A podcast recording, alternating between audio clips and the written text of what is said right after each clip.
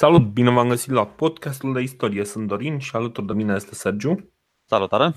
Și o să continuăm povestea de unde am lăsat-o. Noi o lăsasem cu uh, victoria romanilor împotriva chimbrilor și teutonilor. Și uh, drept răsplată, um, romanii i-au mai acordat un al șaselea consulat uh, lui, uh, lui Marius practic al cincelea uh, consulat consecutiv. Lucru nemai întâlnit uh, până atunci în, uh, în istoria Romei. Nou, acum cumva ni se pare foarte bizar faptul că numești un conducător doar pentru un an, la noi patru ani sau cinci ani, sunt, uh, sunt ceva uh, foarte, foarte banal. Pentru ei însă e clar că le schimbă ceva în mentalul colectiv după ce au avut uh, practic 700 de ani, nu, 600 de ani, 600 de ani de istorie în care au fost conduși de un singur individ, de un singur individ vreme de un an, nu? Sau cam așa ceva, nu? Da, da, da, da, în mare parte, da. da, da. Așa că, drept răsplată, Marius mai primește încă un, uh, un consulat și cumva reușește să tragă sforile ca unul din uh, uh, prietenii lui, cel care l-a susținut la un moment dat când, când era la mijlocul acestor consulate l-a ajutat să, să rămână în postura de consul. Uh, pe Lucius Apuleius uh, Saturninus este și el ales uh, așadar tribun cu un pic de sfort trasă de, de Marius în sprijinul lui, lui Saturninus. Acum Saturninus este o, o personalitate destul de controversată. În 103 Uh, este unul din cei care propune o lege agrară, o reformă agrară. Uh, nu știu exact cât de importantă e acea lege. Uh, mai puțin, mai puțin avem detaliile despre conținutul foarte precis al legii respective. În orice caz, ce face el este că obligă Senatul prin lege să jure că vor susține și nu vor schimba acea lege. Și uh, în momentul, chestia asta se întâmplă în 103. În momentul în care uh, Senatul zice, bă, dar stai un pic, de ce vine tribunul ăsta, uh, Saturninus, să ne pună să jurăm așa ceva? În momentul în care îl întreabă pe Marius, consul, știind și legătura dintre cei doi, Marius spune, băi, eu nu o să depun jurământul pentru așa ceva. Și alături de el Uh, Quintus Metellus Numidicus, uh, cel care uh, fusese la conducerea armatei romane care s-a luptat cu Iugurta înainte de, înainte de Marius, îl secundează. Numai că în momentul în care Saturninus chiar vine cu legea la Senat și senatorii sunt pentru că Saturninus vine cu um, Uh, practic cu mandatul din partea poporului și uh, uh, îi pune pe toți să, să jure că vor susține acea lege și Marius se supune acestui jurământ și depune acel jurământ că va, fi, va rămâne fidel legii. Metellus însă rămâne pe poziții. Drept urmare, cumva, cumva și în asentimentul lui Marius, Uh, Saturninus propune o lege să-l exileze pe, pe Metellus și Metellus pleacă în exil înainte să voteze legea. Toată povestea asta se întâmpla în 103. Acum însă suntem în anul 100. Cred, și... uh, da, ok, uh, sunt de acord. Sunt de acord cu absolut tot ce ai spus, cu excepția anului. Cred că nu se întâmpla în 103. Asta spun, uh, sunt foarte multe surse, sunt foarte uh, amestecați anii. Așa. Eu cred că se întâmpla în 101 sau chiar în anul 100. Nu, nu, nu, nu, nu. în 100, în 100. Deci Saturninus a fost tribun în 103 și în 100. Nu, în 103, în 102 și în 100. Ah, deci uh, pe unde, pe unde am citit eu era în 103. Într-adevăr, a fost tribun și în 103. Uh, Saturninus ăsta a fost un fel de, de Tiberius plus Caius Gracchus la pătrat. Adică a reușit ce nu au reușit cei doi frați împreună. A fost ales de trei ori tribun al plebei, și chiar de două ori consecutiv. Într-adevăr, da. legea asta agrară a fost una foarte interesantă a lui, dar îți spun sigur pentru că în anul, 200, în anul 102, Metellus Numidicus și vărul său, Metellus Caprarius, Așa. au fost cenzorii Romei, au fost doi cenzori a Romei, că erau și veri, și au vrut să-l mazilească pe Saturninus, dar nu au reușit. A vrut pur și simplu să-l scoată păi în afară. Atunci, atunci, atunci deci el încă nu plecase. El, el încă nu plecase Metellus Numidicus și după aceea, pentru a se răzbuna, Saturninus și Marius propun legea asta agrară, Uh-huh. Se bazează pe faptul că uh, Metellus e un om de cuvânt, e incoruptibil, nu-și retrage cuvântul și spune, bă, ok, am jurat, am jurat sau n-am jurat, n-am jurat, plătește amenda, își dă demisia din funcția de senator și se autoexilează, pleacă la Rodos pentru vreo 2 anișori și după aia revine după ce vedem ce se mai întâmplă acolo, că îi dispare inamicul da, public. Totuși treaba asta nu se întâmplă în, uh, în uh, anul 100, pentru că în anul 99 se întoarce Metellus și uh, exact. o să, deci e, stă un pic mai mult în uh, Cred că un an, un an și un pic stă în Rodos. Cred că stă mai mult de, de atâta. Uh, în, în orice caz, poate că uh, nici, nici anul nu este foarte important când, când se întâmplă chestia asta. Ideea este că uh, acest Saturnus cumva îi, îi strică practic petrecerea de despărțire a lui Marius de, de funcția de consul. Uh, pentru că, așa cum ai spus tu, uh, vine cu niște reforme de pe vremea fraților Grafus, pământ colonial pentru veterani. Ăsta era un punct foarte important pentru Marius, pentru că Marius, în momentul în care i-a recrutat uh, pe, pe ăștia, pe, pe oamenii, i-a adus pe oamenii mai săraci în, în armată, le-a promis pământ, le-a promis cetățenie romană. Uh, cu ce mai vine? Vine cu prețuri mai mici la grânele de stat. Deja, uh, deja după, uh, după inițiativa lui Grahus cel Mic, statul cumpăra niște, niște grâu la, la un anumit, pe care îl vindea la un anumit preț. Acum, cumva, ăsta a obligat statul roman să, să vândă la un preț și mai mic. Uh, și Senatul, evident, se opune din ce în ce mai tare lui Saturninus. Pentru că uh, Saturninus uh, devine din ce în ce mai incomod, se uită din ce în ce mai suspicios la, la toate deciziile pe care, pe care le ia omul ăsta. Și împotriva lui, în, în anul 99, deci Saturninus decide totuși să, să facă acel pas curajos și la sfârșitul anului 100 uh, se pregătește pentru candidatura pentru anul următor. Practic nu mai, nu, nu mai exista nicio preliște care să spună băi, nu, uh, nu ai voie să, uh, să mai candidezi încă o dată. Cred că nu mai, nu, tot nu exista nicio lege scrisă contra, contra genului ăsta de, de atitudine și Ăsta e motivul pentru care o să vedem un pic mai încolo, va fi nevoie să pună uh, în ordine uh, acel cursus honorum, acel curs al onoarei, curs uh, care îți permitea să, să ai acces la anumite funcții în stat. Să înțelegem puțin de ce e atât de important Saturninus pe plan intern. Știm că Marius nu Adică avea nevoie de cineva care să-i promoveze politica uh, cât timp el era plecat în campaniile militare, cât uh, timp își inspecta trupele, se ducea prin tabere pe acolo, îi antrena pe ăștia, îi motiva corespunzător și avea nevoie de cineva, un enforcer să spun așa, pe plan intern. Pentru că ne spune și Plutarh, uh, Marius era pe cât de abil era ca general, pe cât de abil era în politica externă, pe atât de, de împiedicat era, uite, se, se simțea stingher, îl deranjau în egală măsură atât criticele, dar și laudele. Mhm. Ultimul ăsta mandat de care spui tu a fost cel mai greu obținut. A fost obținut cu soldați de-ai lui băgați prin niște mulțimi în așa fel încât ăia să nu voteze cu facțiunile celelalte.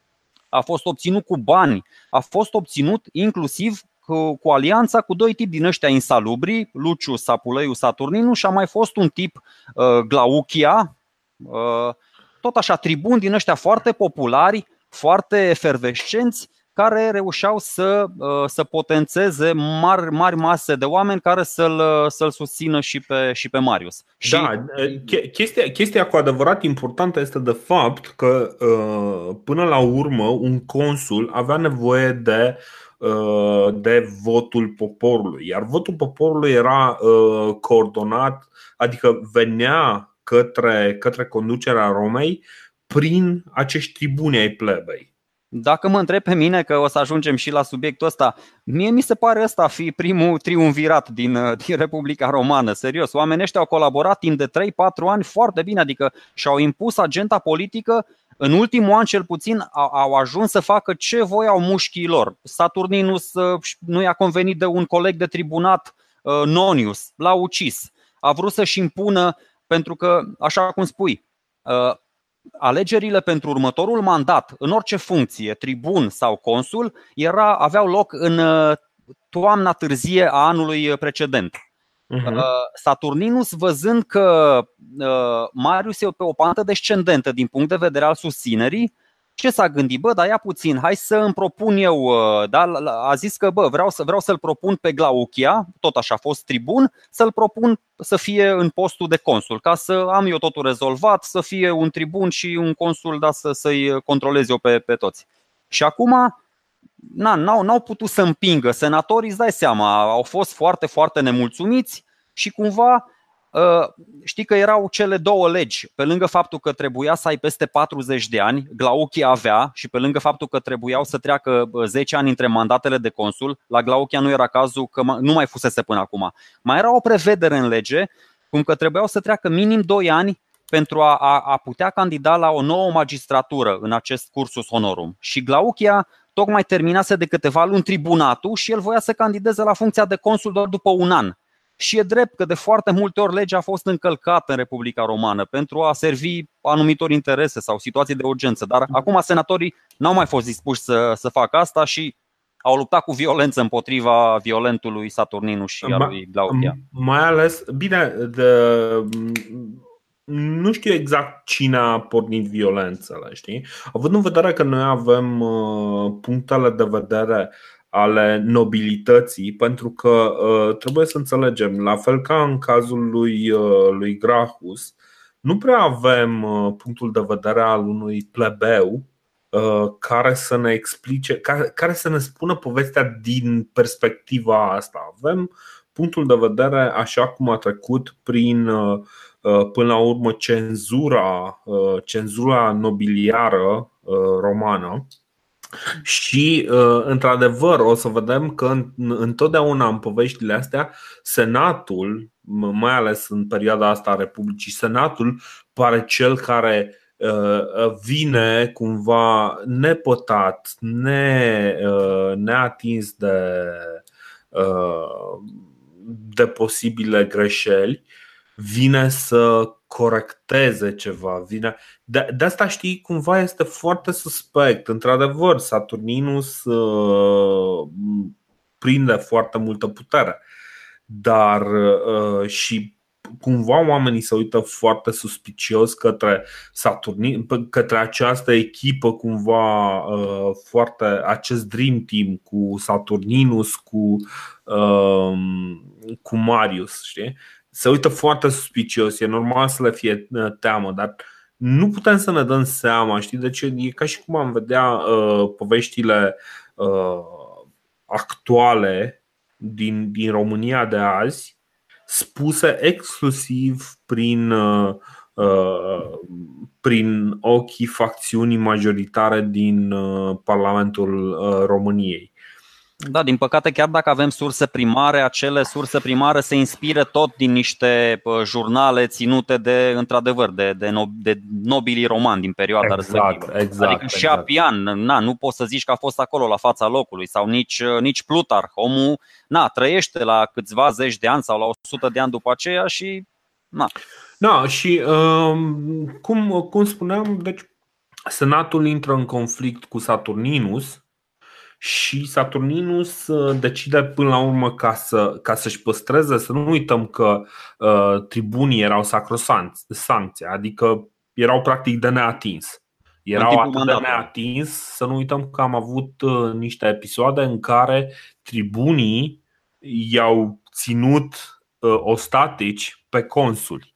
Uh, cândva în vremea lui, lui Grahus. Deci lucrurile nu sunt, nu sunt chiar așa de simple.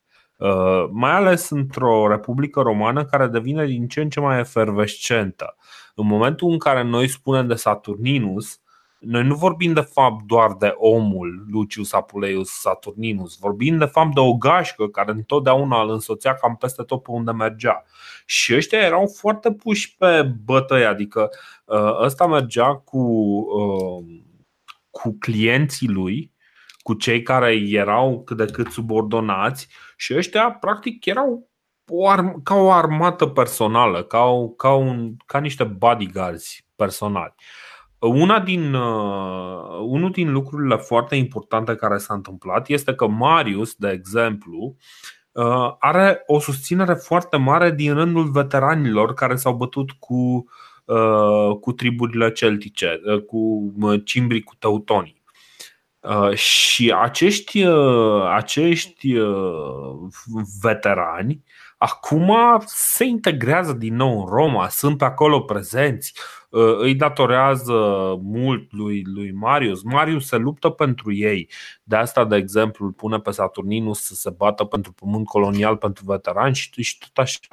Um, Așa că avem, de fapt, o situație extrem de explozivă. Noi, chiar dacă îți spunem așa la suprafață că Saturninus, ok, l-a omorât pe nu știu care, e mult mai complicat de, de atâta.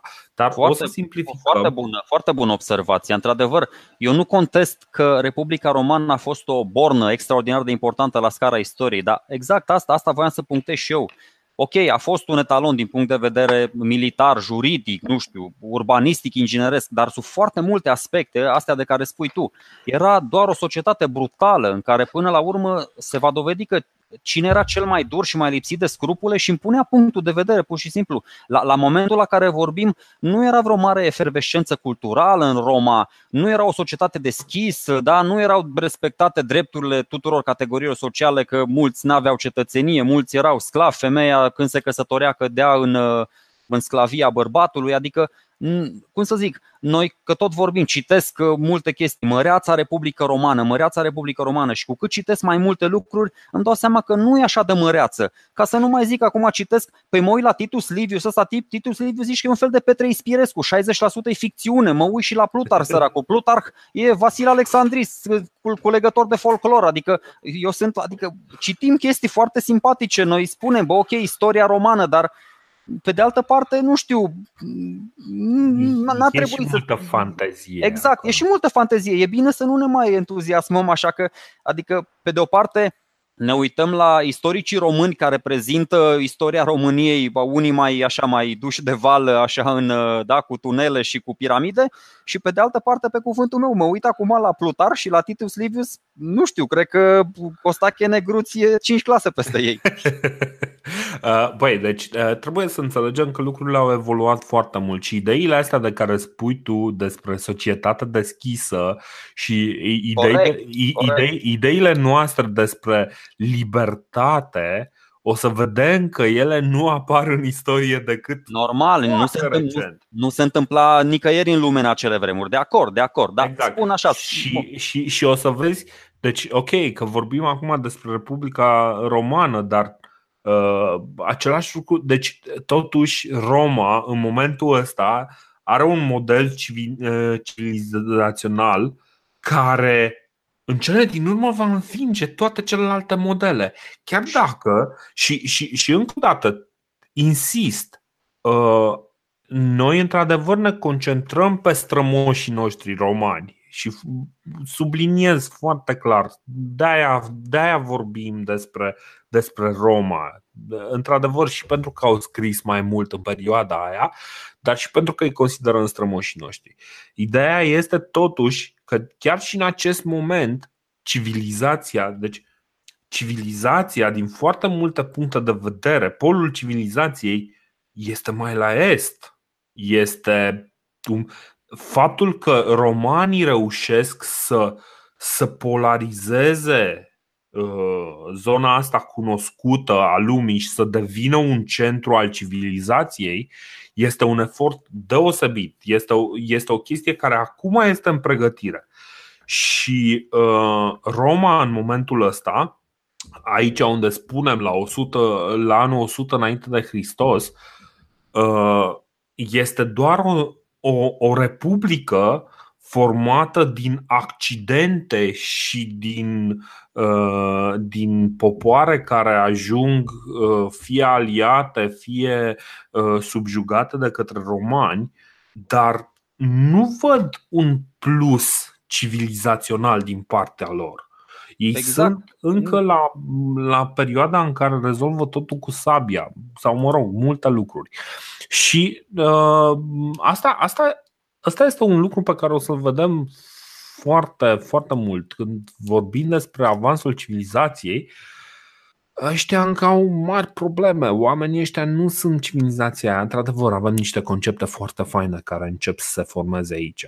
Dar nu, eu, eu spun doar că uh, pe cuf- sunt criminal la drumul mare până la urmă, adică cetățeni de, de, uh, în, în magistraturi de, de prim rang pretori, tribuni, consuli, acoliții lor, ăștia de care zici tu, nucleul dur, care îi însoțesc peste tot, ăștia sunt capabili de manifestări care nu au nicio legătură cu democrația. Bine, exact. acum, democrația, cum să zic, Republica Romană așa a fost cel mult o oligarhie cu accente militariste de multe ori, dar mă rog, asta e altă poveste. Discursurile, Dorine, discursurile ajunseseră să fie folosite numai și numai pentru manipularea maselor. Azi explicai, nu știi că am mai vorbit noi zilele trecute despre Cicero. Uh, astăzi uh, apăra un principiu într-un discurs, o normă legală, ceva, o tradiție, mâine spune exact contrariu, doar pentru că asta servea intereselor uh, facțiunii din care făcea el parte. Da? Exact. Da? Adică mm, despre asta vorbim. Exact.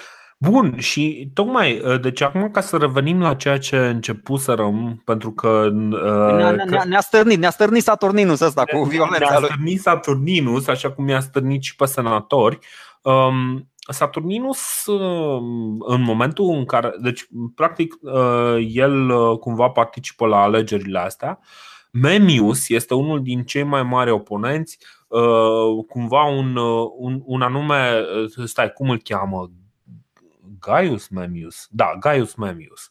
Um, este unul și ăsta este un personaj destul de important. Dacă ne uităm și peste contribuțiile lui din, dinainte, Uh, o să vedem că și el are un rol destul de important. Uh, Gaius Memmius este unul din cei mai importanți agitatori din spatele războiului Iugurtin. A fost unul din cei care uh, l-au, uh, l-au reclamat într-una pe Iugurt, au zis uite-l bă că dă, dă șpagă, uite-l, că, uite-l ce face și tot, tot timpul a fost a, a, i-a atacat tot timpul pe susținătorii lui Iugurta. Uh, deci Gaius Memmius și el își meritau practic un, un loc ca, ca tribun. Și în momentul în care uh, alegerile par să încline către, către Memius, gașca lui Saturninus uh, și, și Glauchia, un alt, uh, un alt uh, prieten de-al, de-al ăstora, păi. îl omoară pe, pe, acest, uh, pe acest Gaius Memius și practic Saturninus devine, devine ales uh, tribun. Păi, în, în 100 gândește-te, consul era Marius, pretor era Glaucia și tribun era uh, Saturninus. Deci ăștia tăiau da. și spărdurau în, în Republică. Uh, senatul, uh, senatul în momentul în care vede ce se întâmplă, pentru că este clar, e destul de clar că e, e totuși o mișcare mult prea violentă să-ți omori candidații în, uh, în uh, văzut tuturor, pune un uh, senatus consum, uh, consultum ultimum, un fel de decret final, e un, uh, un ultimatum și uh, îi ordonă lui Marius ca din funcția de consul, încă era consul, să năbușească revolta și deși, deși aici cumva se, se vede un pic caracterul lui Marius, uh, care este, este unul din primii adevărați generali uh, romani. Deci mie, mie mi se pare că în momentul în care pui lucrurile, el a fost mai puțin consul, nu are nimic din punct de vedere politic, mi se pare că este cam zero. dar din punct de vedere militar, el vine și face practic așa cum acum percepem că este rolul armatei și anume să facă până la urmă voința statului. Uh, Marius execută, deși erau, era vorba de aliații lui, uh, merge, îi prinde, îi închide în, uh, în camera senatului. O, o poveste, o poveste până Așa. acolo, că e foarte tare. Deci e aici o, o poveste a lui Plutar, te, te cași pe tine de râs la propriu. Deci fii atent ce spune Plutar. Așa. Saturninus cu 2-3 acoliți ascunse în casa lui Marius. Facțiunea opozantă venise și la Marius acasă și încerca să îl determine pe consul să ia măsuri împotriva aliatului său. Așa. Marius îi primise pe unii într-o cameră, pe alții în altă cameră și invocând diarea, se tot ducea de la unii la alții încercând să găsească o cale de compromis. Băi, e genial sau ce? Despre ce vorbim aici? Deci Republica Romană în apogeul ei, frate, consulul invocând diarea se duce să-l împace pe senator cu tribunul. Genial, mi s-a părut genial. Deci e fabulos, în fine. Și na, nu s-a putut ajunge la un compromis și asta e viața. Da, te las pe tine să continui. Mi s-a părut foarte fain în episodul. Mai ești sau continui da, eu? Da, da, da, stai, stai, stai, stai un pic. Deci, uh, ideea, ideea destul de simplă aici este că, într-adevăr, încearcă să-i pună pe ăștia să se înțeleagă. În cele din urmă, însă, îi arestează, îi închid în uh, camera senatului și acolo o gașcă foarte nervoasă escaladează zidurile clădirii senatului și îi, uh, îi linșează pe Uh, pe asta. Sursele mele spuneau uh, doar atâta că îi lișează pe Saturninus și pe aliații lui. Uh, tu aveai o poveste da. foarte interesantă. Apian spune mai multe, spune că cetățenii înferbântați se cațără pe acoperiș și încep să smulgă ce aveau aia pe acolo, că prior, țigle, tablă și prin spărtura aia îi omoară pe aia cu pietre, dacă zine să crezi, ce îi aruncă, îi omoară pur și simplu, îi zăpăcesc acolo, nu știu, îți dai seama, dar cât de oribil e, primești, nu știu, o piatră te lovești în stomac, urli de durere, mai primești una în cap, te lasă inconștient, deci asta spun, se, se întâmplau chestii groaznice în Republica Romană atunci, nu știu, numai în Afganistan, în zilele noastre, bă, sunt femeile băgate în pământ și le, le ucid talibane aia cu pietre. Uh, da. Deci, nu știu ce să spun. Uh, am fost un pic șocat de, de, de lectura mea din săptămâna asta cu privire da, la, la uh, perioada asta. Practic, ce, ce se întâmplă este că uh, mulțimea, practic, mulțimea pe care Saturninus la un moment dat o folosește pentru a-și câștiga propria poziție, pentru a-și asigura o poziție, pentru a-și asigura o victorie.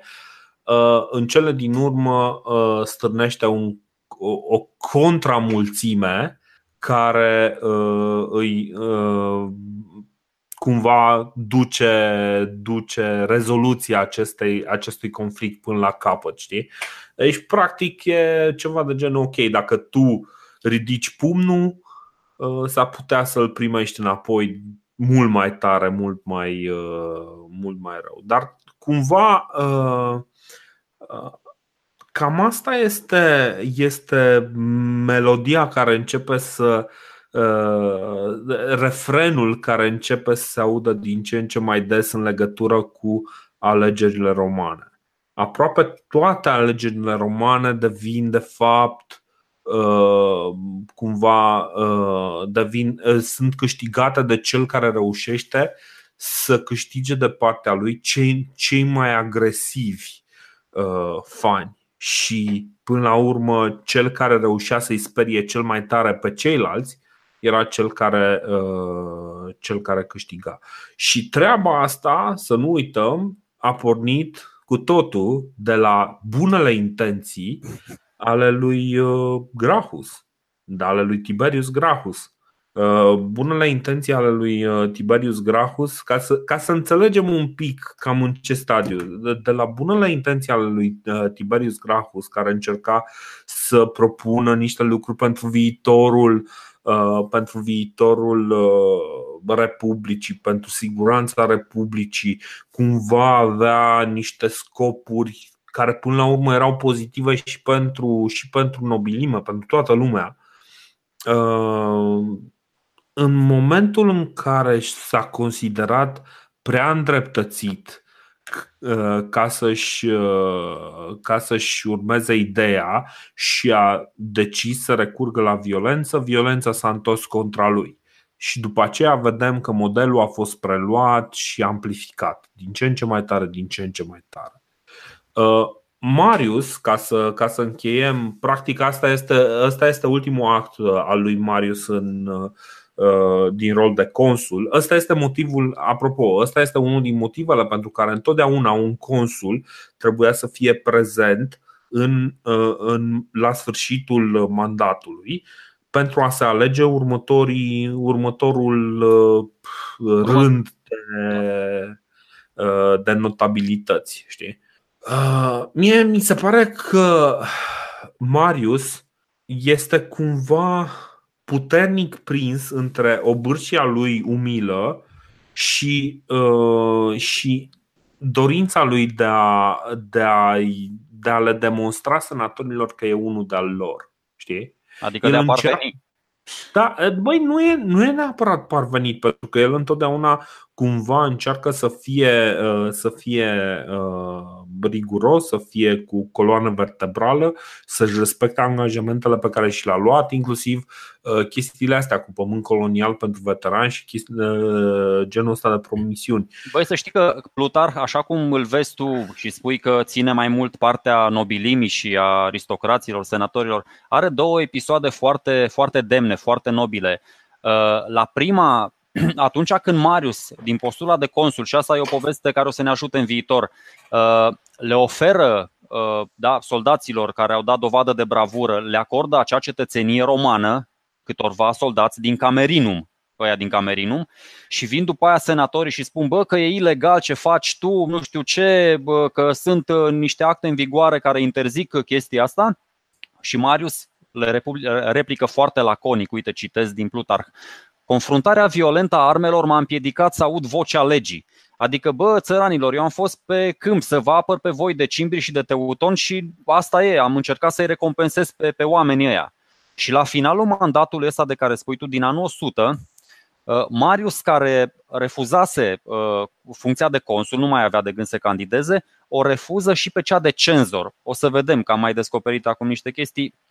Uh, consulii, după ce își terminau cursul sonorum, mai candidau la funcția de cenzor. Din funcția asta uh, puteau să facă tot felul de recensăminte și să impună oamenilor uh, moravurile, da, uh, o anumită morală în societate. Și el uh-huh. spune din nou, bă, nu doresc să-mi atrag ura cetățenilor impunându-le moravuri și examinându-le viața, manierele și intimitatea. Din nou, două citate foarte demne, foarte demne din partea, din partea lui Marius.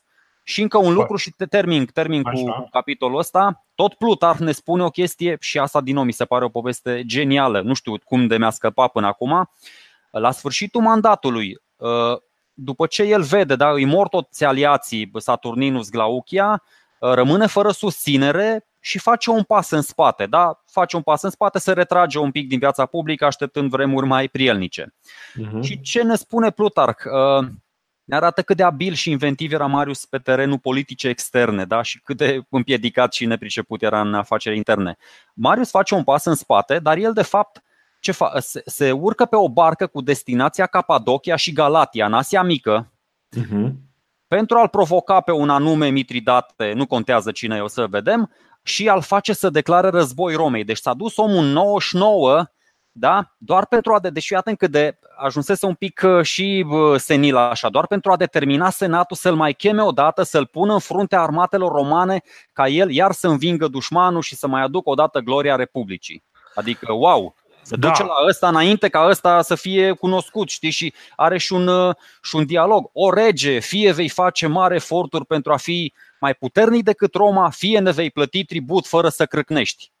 Cam atâta, cam atâta. Uh, e, e, e foarte, foarte sensibilă chestia asta. Mie uh, cumva atitudinea lui, lui Plutar față de Marius, mai ales față de Marius pe final de carieră, Uh, unde, unde practic îl desenează pe, pe, Plutar, uh, pe Marius ca fiind senil uh, și tot căutând să, să fie rechemat la conducerea armatei, ceea ce, apropo, cumva bate în ideea aia pe care o ziceam eu că e practic omul e prototipul generalului care dorește să conducă armata, știi? Chestia este că uh, sunt, sunt mai multe semne că, deci cumva și Plutarh dă de înțeles că exilul uh, ăsta al lui, uh, uh, lui Marius, exilul voluntar al lui Marius ar fi fost foarte neplăcut, însă uh, Marius totuși rămâne respectat în societate, e numit în absenția uh, augur. Uh, genul ăla de preot care să uita în mațele animalelor să vadă dacă e bine să atace sau nu uh, în ziua respectivă, știi, fază de genul ăsta.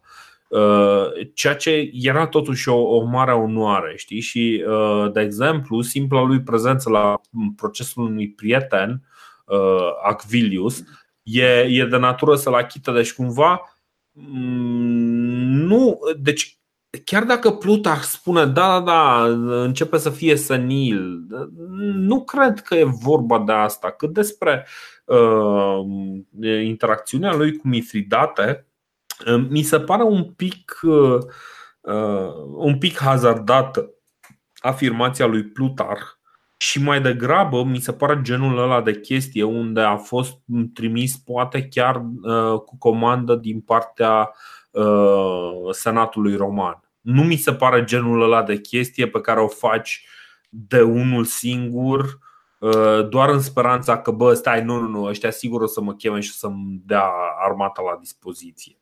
Uh, cred că mai degrabă Plutarh uh, se întoarce contra lui tocmai pentru că are practic cel mai lung mandat de consul și cumva vrea să sublinieze că i s-a urcat puterea atât de tare la cap încât nu poate să, trăiască fără ea sau ceva de genul ăsta. Mai, mai degrabă așa ceva mi, mi se.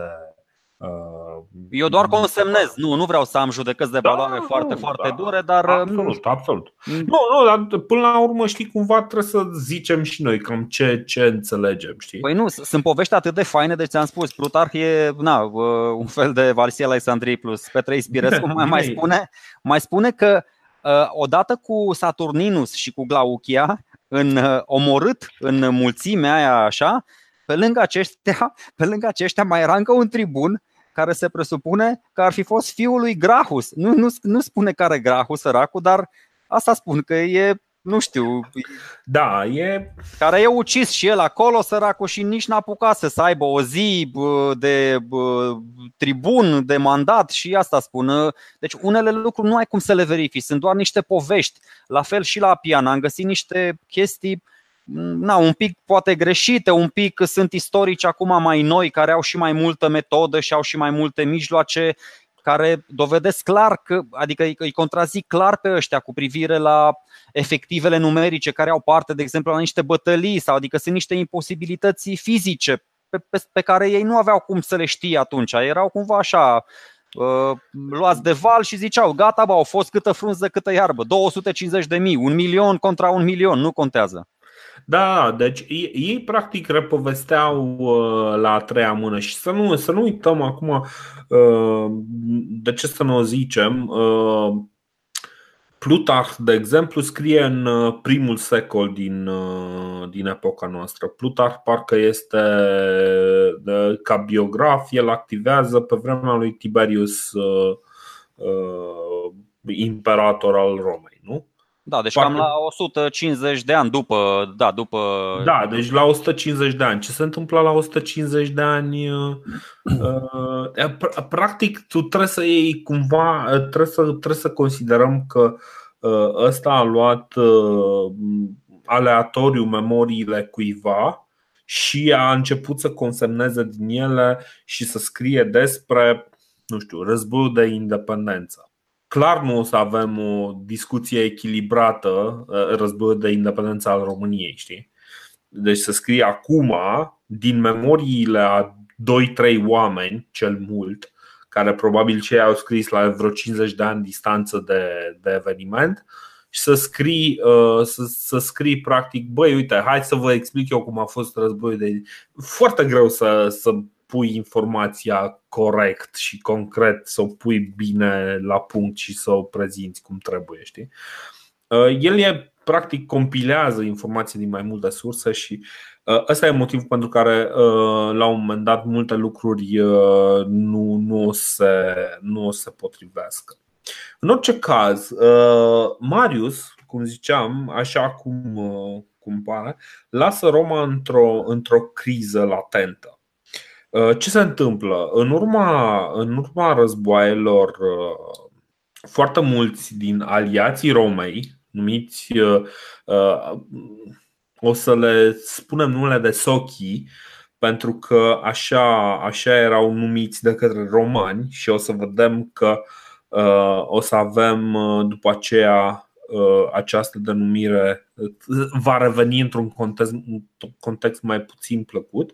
Deci, Sochi sunt cei care îi ajutau pe i-au ajutat pe romani să um, să câștige contra, eh, contra chimilor și teutonilor. Problema este că Marius le-a promis uh, cetățenia și lucrurile devin, uh, devin din ce în ce mai complicate. De exemplu, în, în 95 înainte de Hristos se adoptă un decret, Lex Licinia Muchia, care îi expulzează pe toți rezidenții fără cetățenie romană din Roma practic spun, băi, toți care nu aveți cetățenie romană, out.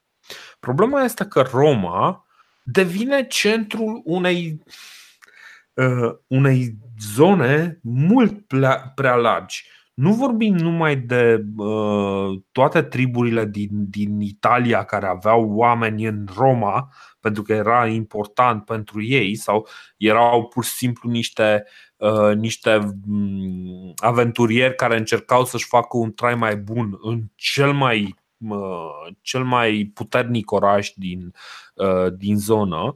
Deci nu strânge doar din Italia, strânge din nordul Africii, strânge oameni din Grecia, foarte mulți oameni din Grecia, strânge oameni din Macedonia, strânge din, din toate zonele pe care le controlează. Da? De, acum mai nou din Galia, pentru că nu, Galia Narbonensis. Uh, foarte mulți oameni care nu erau uh, cetățeni romani. În momentul în care vine acest Licinius Mucius uh, cu, cu legea asta care îi expulzează pe rezidenții fără cetățenie, deja încep, încep niște tensiuni. Și Uh, totuși încearcă pe cale politică să să își clarifice practic statutul în uh, Republica Romană.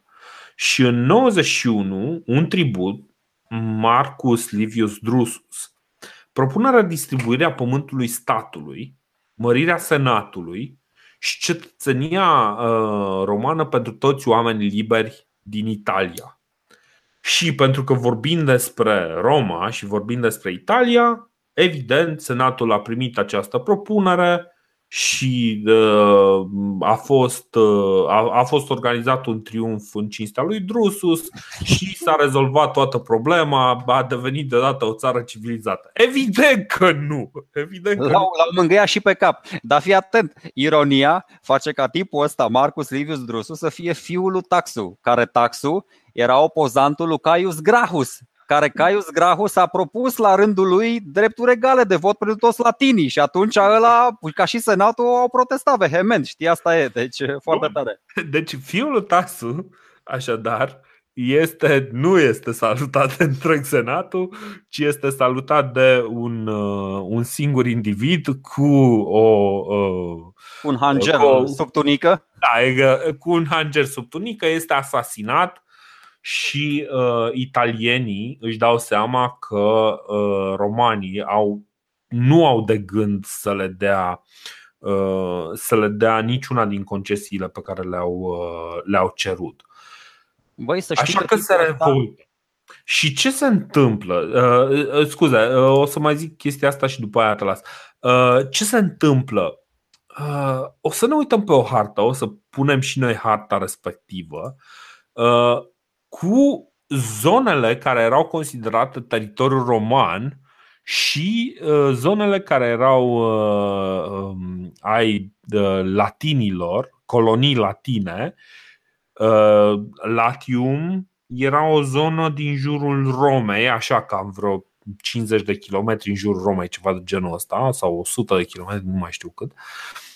Și după aceea, care era teritoriul controlat de aliați, de acești sochi sau soci. Soci, dacă zicem social, soci. zicem soci. O, o, da. o să spunem soci, da. Uh, practic, acești, uh, acești uh, soci îi uh, controlează așa un teritoriu foarte prost, foarte prost organizat, știi? E foarte complicat. Acea, acea... Pentru că sunt foarte multe triburi și na, sunt claie peste grămadă și ei acolo. Exact, exact, exact. Sunt, uh, sunt foarte multe triburi și în momentul în care uh, Drusus moare, aceste triburi se unesc și uh, se revoltă. Des, despre Drusus, eu voiam să spun două, trei chestii despre Drusus, Așa. pentru că e foarte, foarte important și uh, cumva mai vedem și cum funcționează societatea sau ce legi se mai, uh, se mai propun. Tipul ăsta era super isteț, era bine intenționat, era uh, singura lui naivitate venea din faptul că voia să mulțumească pe toată lumea. Și a venit, deci, Așa. deci strategia lui a fost foarte mult mai bună decât cea a lui Caius, a lui Tiberius. Avea și o deviză foarte tare, orice problemă a statului se poate rezolva cu o serie de compromisuri. Așa spunea el. Și ce a făcut? Mai întâi, ca să mulțumească pe toată lumea, propune înființarea unor colonii. Prin Italia, prin Sicilia, nu știu ce. După aceea, zice, bă, creștem cantitatea de grână din hambare, să nu mai există, să nu rămână oamenii fără uh, mâncare și așa mai departe. După aceea vrea să înlocuiască uh, monedele de argint cu unele de cupru, mai ușoare, dar care să aibă aceeași valoare. Bun, cu asta mulțumește pe toată lumea. După aia vrea să împace senatorii cu cavalerii. Și ce face? Zice, bă, jurații din procese se aleg din ambele clase, că într-o vreme trecuseră de la senatori Știi, i-a pus Caius Gracchus, uh-huh. i-a, i-a mutat pe toți la, la cavaleri. Și ăștia au zis, bă, sunt obligați să colaboreze pe naiba, că i-a enervat pe toți, i-a antagonizat așa tare încât ăștia în loc să se bă, împace s-au ciondănit ca în desene animate, după aia s-au oprit un pic, s-au uitat stânga-dreapta, bă, dar stai, ne batem ca proști. Cine a venit cu propunerea asta? A, uite, boul ăla de Drusus, gata, hai să-l rupem pe micuț. Și după aceea Lovitura de grație. A zis, bă, ok, hai că-i mulțumesc pe toți, vin cu lovitura de grație la final, acordarea cetățenilor tuturor aliaților. Aha, bine mă, gata. Și cum ai zis și tu, l-au felicitat pentru ideea asta strălucită. La, la, bă, ok, bine, dacă mai ai și alte idei strălucitoare, du-te și zile lui Tactu. da, practic asta se întâmplă. Uh, bun, ce, ce se întâmplă este că uh, uh, triburile astea se, se revoltă contra contra Romei. Uh, din fericire pentru Roma, nu toate triburile se, se revoltă. Latinii, cu, ex, cu o mică excepție, rămân loiali inițial și uh, după aceea aliații rebeli se strâng într-o confederație independentă numită Italia, cu capitală la Corfinium. Uh, care a fost redenumită pentru uh, Corfinium a fost redenumit uh, pentru această ocazie extraordinară în Italica. O să vedem că nu a rezistat foarte mult timp cu acest nume, dar în orice caz. Uh, opt grupuri diferite, practic triburile cele mai importante, samniții, marsii, Uh, și uh, mai sunt încă șase grupuri. Acum, ce o să facem? Nu o să intrăm în detaliu uh, în legătură cu, cu luptele care vor avea loc. O să spunem așa în vreo câteva minute cam ce se întâmplă ca să închidem și acest subiect, pentru că săptămâna viitoare vrem să trecem la, la cu totul altceva. Ideea e destul de simplă. În primul an, în, în 90, practic romanii cam iau bătaie pe toate fronturile. În nord, uh, ei își împart armatele în două. În nord moare consulul uh, într-o, într-o aventură chiar uh, aiurea. Sunt, sunt, sunt niște încăierări, unele victorii uh, uh, deci Roma câștigă anumite bătălii, pierde bătălii foarte importante. Între timp, uh, un anume Lucius Iulius Cezar, care are o legătură cu acel Iulius Cezar pe care îl cunoaștem noi, propune o lege numită Lex Iulia, mai exact Lex Iulia de civitate latinis et sociis danda, care dă cetățenia romană tuturor celor care nu s-au revoltat. Și în momentul ăla romanii practicau, ok, stai un pic, asta era de fapt toată șmecheria. Și uh, în momentul ăla reușesc cumva să, să țină lucrurile în balanță. Chiar dacă moare consulul, chiar dacă au loc niște bătălii în care se bat cu, cu diversele triburi, deodată aliații știu că uh, cât timp sunt alături de Roma, vor avea în sfârșit acele drepturi pentru care uh, pentru care până la urmă se băteau și frații Grahus pe care le vedea problematice chiar uh, chiar și Tiberius Grahus și, și tot așa. Uh, știu ce zici, dar vezi tu, asta, asta au vrut inițial, asta au vrut inițial aliații, dar după aceea au zis, bă, ok, ne duceți cu zăhărelul de zeci de ani, păi fii atent că nu mai vrem nimic, pentru că ei la Corfinium, în Apenini, unde și-au Italica, da? și-au organizat o nouă republică în care toți aliații erau egali. Aveau doi consuli, aveau 500 de senatori, toate celelalte magistraturi asemănătoare. Bă, nu mai vrem, nu mai avem nevoie de Republica voastră romană, toate popoarele și așa din centrul și sudul Italiei uh, sunt în Republica noastră. Și romanii atunci, ok, bă, stai să, că trebuie să-i batem pe ăștia să le luăm Republica înapoi, că ăștia fac o republică paralelă, ca Taj Mahalul negru pe lângă Taj Mahalul alb, stai că nu e bine. Adică uh, da. de aia spun, în timp, că asta sunt importante cauzele, cum s-a ajuns aici. Uh, ăștia aliații, cea mai mare uh, realizare a aliaților este faptul că nu s-au segregat atunci când a fost Hannibal în, în Italia. Deci atunci da. și samniții și Marsi au rămas lângă, lângă romani și nu, au. Nu, nu, samniții n-au rămas. Au rămas și samniții. Sunt nu, 100%. Nu, nu, nu, nu. Vezi că samniții sunt în sud. Mm, da, pe bune, deci au fost foarte problematici. Samniții, samniții erau practic, uh, au fost și, și au fost și o problemă acum. Samniții au, au fost și o problemă și practic uh, acest război denumit, uh, denumit mai apoi război social, dar nu pentru că este un război în societate, ci pentru că era războiul sociilor sau războiul aliaților.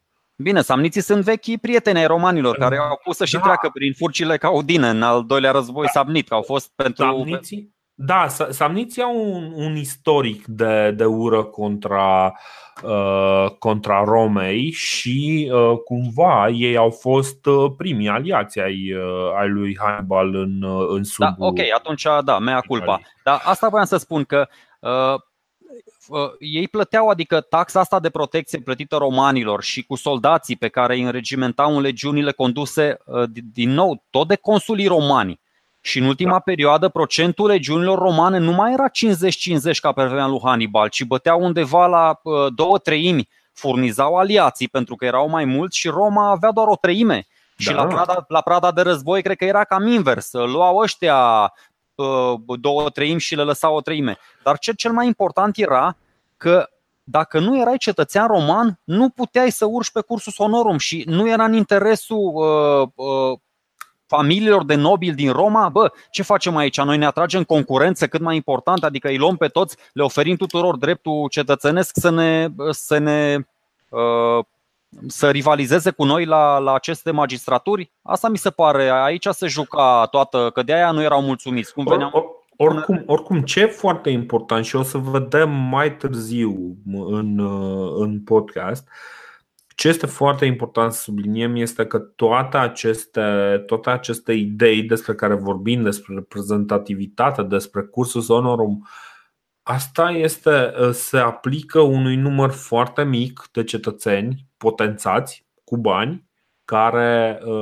care nu aveau acces la niște privilegii. Uh, cetățenia romană însă uh, însemna ceva mai multe, inclusiv uh, anumite garanții din partea Romei de protecție, de sprijin. De... Deci, într-un fel, era tratat un cetățean roman și, în alt fel, un aliat al Romei în momentul în care, de exemplu, avea o situație cu niște ostate sau Uh, un negustor uh, era jefuit uh, la drumul mare. Într-un fel acționa dacă negustorul era roman, în alt fel dacă nu era roman. Știi? Și cam, cam asta, ei vor practic să schimbe, practic să, să, să devină toți romani. Băi, toți să fim pe picior de egalitate, să fim tratați la fel, cu aceleași legi care par cele mai uh, Uh, cele mai uh, cu capul pe umeri din, uh, din zona asta de lume, cel puțin. Aliații rebeli, cum spuneam, s-au strâns în, în această confederație, reușesc să, să reziste. Marius se reîntoarce ca și general, primește alături de, de nu mai știu care consul, prime, primește, consul, da da, primește alături de un consul, uh, numele lor uh, sunt prea puțin importante. Um, uh, primește alături de, de Strabo, nu, de Rutilius. Da. Rutilius nu, sau Strabo. Rutilius. Strabo, Strabo e, e jos cu Sula. Primește alături de Rutilius comanda Uh, comanda lui uh, uh, comanda unui corp de armată. Practic, um, Gaius Marius se întoarce ca și sfătuitor pentru Rutilius, însă după ce Rutilius moare și după ce Cepio sau Chepio, care, care era practic mâna, a doua mână, mâna dreaptă a lui Rutilius, este și el învins și moare. Uh, povestea este destul de lungă, o spune Apian, e, e foarte simpatică, este păcălit de către un, uh, un general inamic, Popedius, care, care spune da, da, da, mă predau, îi trădez, haide să-ți, uh, haide să-ți arăt unde e armata inamică. Ăla foarte încântat merge să vadă unde este armata inamică și într-adevăr armata inamică era acolo și ia, ia că să pipă toți. Păi da, să nu, uh. să nu uităm că generalii ăștia ai italienilor luptaseră în armatele, adică erau în legiunile romane, erau foștii soldați ai lui Marius, care săracul da. avea misiunea ingrată să lupte împotriva lor acum. Da, și uh, în cele din urmă, după ce mor ăștia pe capete, uh, rămâne, practic, Marius rămâne cu mandat de a continua lupta în nord. În sud, uh, acest Lucius Iulius uh, Cezar uh, primește comanda și uh, îl are ca, ca sfătuitor pe Lucius Cornelius Sula despre care o să vorbim mult mai pe larg săptămâna viitoare.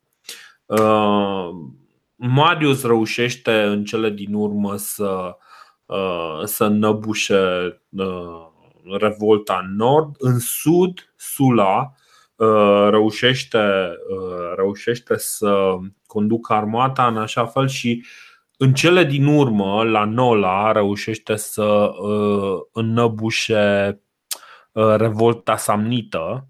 Practic, în 88, doar, uh, doar samniții au mai rămas uh, revolta, în revoltă, în, în răscoală contra Romei și practic a fost nevoie de încă un an pentru a, pentru a decima, pentru a distruge complet uh, vechi rivale ai Romei, samniții. Uh, războiul social este foarte important pentru că nu, nu neapărat pentru desfășurarea bătăliilor, ci pentru faptul că ne arată cât de fragilă este această Republică Romană. Dacă mă întreb pe mine, a fost un fel de război de secesiune combinat cu un război civil, războiul ăsta social. Bine, nu a fost n-a, un război chiar, chiar civil, civil pentru că nu a venit pe străzile Romei, deși da deși Drusus nu a fost omorât, uh, nu a fost scos din oraș ca să fie omorât, știi?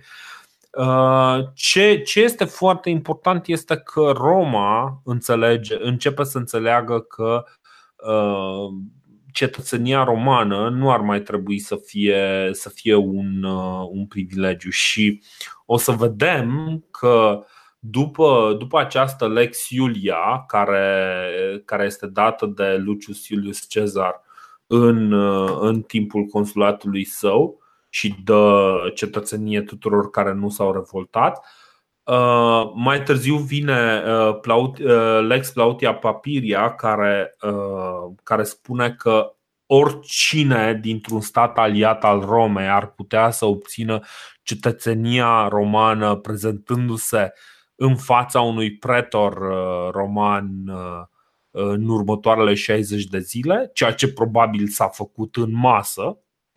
Uh, și practic se mai întâmplă ceva și anume în sud, din nou, iarăși o să vorbim despre sud, pentru că o să vedem că tot în sud apar și ideile astea de, de latifundii și tot, tot am spus că cumva sudul Italiei este cumva dat peste cap. Acum cu, cu năbușirea samniților, practic ăsta este ultimul mare masacru al mm, italienilor contra italienilor în, uh, în Italia, cel puțin deocamdată. Parcă, parcă totuși rămâne, rămâne ultimul uh, mare masacru, cel puțin în uh, perioada Republicii Romane.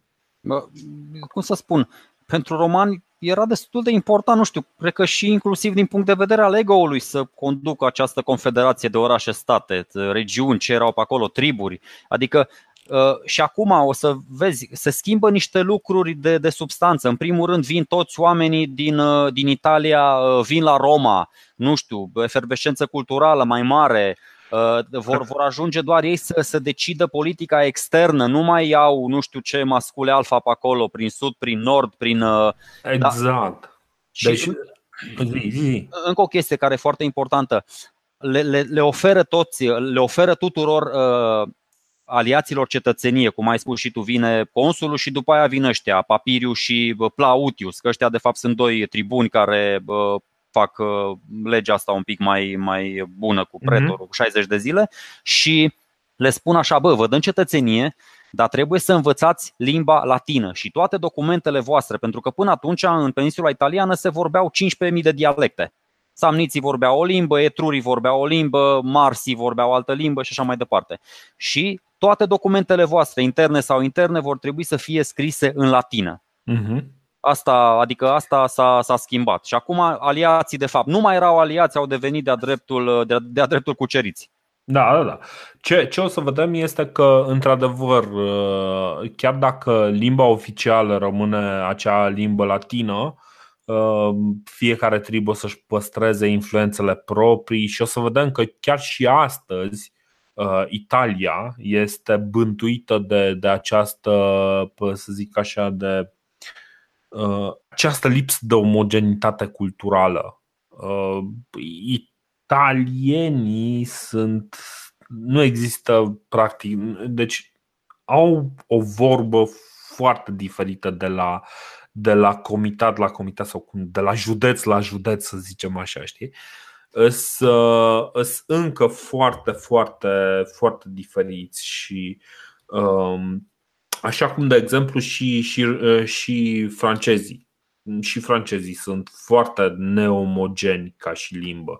Faptul că nouă ni se predă o limbă italiană sau o limbă uh, franceză nu înseamnă că toți italienii sau toți francezii vorbesc limba aia care ni se predă, ceea ce este un concept foarte greu de priceput pentru noi ca români, dar este un principiu destul de simplu de înțeles în momentul în care uh, ai patriotisme locale de practic de sătuc, știi? Bine, segregarea uh, asta regională din Italia, nu știu acum cât cât de mult procentual uh, se datorează antichității, cât de mult provine din evul mediu, e o întreagă discuție, dar nu, nu vrem bine, să Bine, e, e clar că totuși sunt niște curente care se mențin, știi, și fiecare rămâne cu propria sa identitate. Nu zic că rămân cu identitatea formată la anul 100 înainte de Hristos, dar nu pot să spun nici că uh, această lege Plautia Papiria este cea care îi face pe toți să vorbească aceeași limbă și gata, sunt un singur popor care vorbește aceeași limbă. Chestia asta nu o să se întâmple, practic nu o să se întâmple niciodată. Asta, asta vreau să subliniez. Într-adevăr, limba oficială este latina, practic ce vorbeau ăștia e o, acea latină vulgară, care e de fapt latina cu influențe locale. Care e învățată de la Daci, am înțeles. Care e învățată de la Daci, da. Încă o chestie interesantă Uh, în războiul ăsta, ca hai să zicem și două, trei nume acum, știu că sunt neimportante, dar câteva totuși o să rămână și o să ne întâlnim cu ele. În războiul ăsta au luptat timp de 2 ani și un anume Marcus Tullius Cicero, deși el era un pacifist, dar trebuia să fie un pic de militar să se călească pentru a urca după aceea pe, pe scara Uh, magistraturilor și a mai luptat și un Cneus Pompeius Maximus, uh, Maximus Magnus, scuze, Pompeius Magnus, Pompei cel Mare, care el nu era chiar un pacifist și vom discuta despre cei care au fost cei mai importanți din punct de vedere militar, cum ai spus și tu. A fost Pompeius Strabo, care a fost tatăl acestui Pompei, despre care o să amintim, a fost Sula, care a fost cel mai meseriaș în sud, și a fost Marius, care a fost destul de stabil în nord, nu, nu a excelat, dar măcar a avut meritul să nu moară ca toți ceilalți papagali, toți consulii care veneau pe lângă el și care mureau. Exact. Deci, uh, în cele din urmă, uh, practic, Marius, asta este, mm, să zic așa, deci oricât de bătrân și senil era, tot, uh, da. tot era meseriaș. A, a, a, asta, asta este. Bun, închidem acest uh, episod un pic mai lung, pentru că am sărit o săptămână peste, peste podcast. Săptămâna viitoare o să vorbim ceva mai mult despre, uh, despre acest Lucius Cornelius Sula și o să aflăm răspunsul la mitologica întrebare ce are Sula cu prefectura. Și răspunsul este absolut nimic, pentru că oficiul de prefect, de prefectură, nu există uh, la modul uh, în care îl înțelegeam. Deși, totuși, ideea de prefectură este uh, ideea de poziție de responsabilitate. Deci, practic, Sula, venind în poziție de, de responsabilitate, să zicem că ar putea avea ceva cu prefectura, dar bun, închidem cu acest gând, gând hilar. O să vorbim uh, săptămâna viitoare mai multe despre omul pe care istoricii români uh, din istoriografia comunistă s-au ferit să-l numească așa cum l-a numit mama lui, și anume Sula. No, bun, ne auzim săptămâna viitoare. Ciao! Numai bine!